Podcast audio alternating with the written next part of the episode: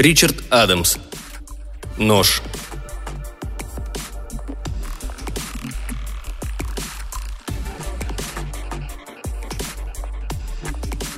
События, о которых идет речь, произошли в тысяча девятьсот тридцать восьмом году. В тот момент, когда Филипп заметил в кустах нож, его жизнь навсегда переменилась. Смутные фантазии вдруг обернулись пугающей явью. Он застыл как вкопанный, сдал назад и уставился на нож, словно не решаясь поверить, что тот ему не померещился.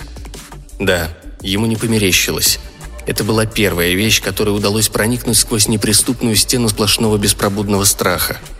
До того момента он весь был во власти мучительного ожидания, что вот-вот произойдет непоправимое, ожидание жестокой физической боли, скорой и неизбежной. Казалось, у него в голове без конца прокручивается одна и та же пластинка. Началось все вчера со слов, брошенных Стаффордом перед уходом. «Жду тебя завтра в библиотеке после вечерней молитвы. Ты доигрался, и винить тебе некого, кроме себя самого». Стаффорд ушел, а эти слова окружили его словно прутья решетки, и некуда деться. Отвлекался на время, но снова оказывался в их плену.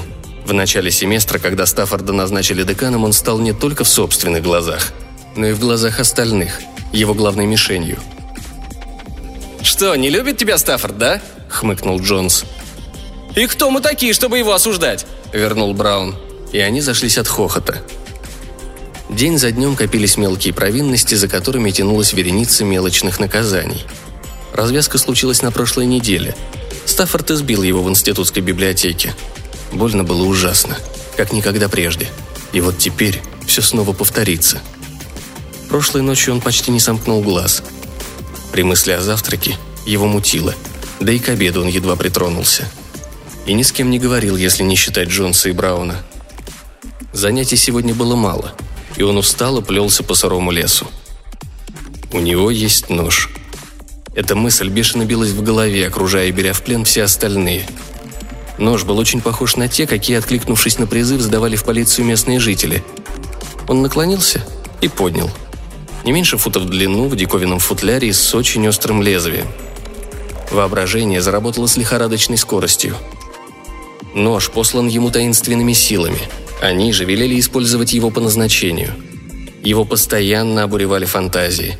Неистощимая игра воображения, жажда мести, сексуальный голод, мечты о власти. По большому счету, он жил только в мечтах. Использовать по назначению. Но когда и где? Господи, я сделаю это в полночь, и никто не узнает. Он осекся, заставил себя думать о другом, но мысль засела глубоко и постоянно возвращалась. Ведь он не собирается применять нож на самом деле, не так ли? А если соберется? Нет, такое даже представить невозможно. Во всяком случае, ясно одно. Разразится грандиозный скандал. Грандиознейший. А если никто не догадается, что это он? Ведь избиения прекратятся, разве нет?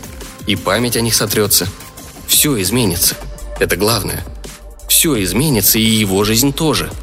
Ни одна живая душа не знает, что у него есть нож. И когда он сделает то, о чем подумал, вряд ли кому-то вздумается предъявлять на нож свои права.